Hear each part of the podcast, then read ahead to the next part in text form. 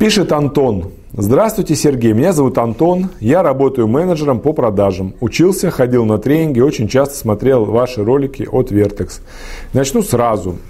Каждый раз обзваниваю клиентов-должников, напоминаю им об оплате, но вместе с этим использую такой прием. Говорю фразу: «У нас есть тут пара клиентов, которые претендуют на это место».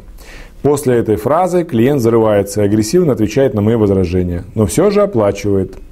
Подскажите, пожалуйста, какие методы можно использовать в общении с должниками и как уговорить к оплате в кратчайшие сроки? Заранее благодарю. Уважаемый Антон, для работы с должниками я рекомендую пройти полный курс «Дебиторская задолженность». Но так как данный тренинг у нас существует только в корпоративном формате, то самый простой вариант – это взять книгу «Деловые терки.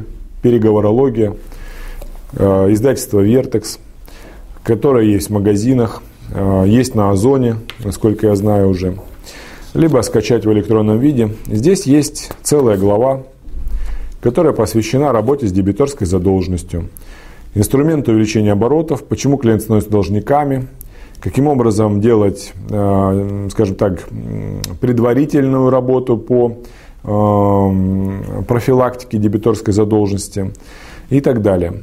Значит, методы воздействия на должника, примеры и так далее. То есть это занимает в данной книге целую главу, достаточно большую, для того, чтобы можно было полностью все освоить материал. То есть явно, что в рамках одного видеоответа короткого всю методику не дать, это нужно рассказывать несколько часов. Поэтому обратитесь к книге, Антон. Вопрос правильный, фраза интересная, но, мне кажется, рисковато, потому что вы можете напрячь отношения с клиентом, он вам этого потом не простит. На выходе вы можете клиента потерять, что опасно.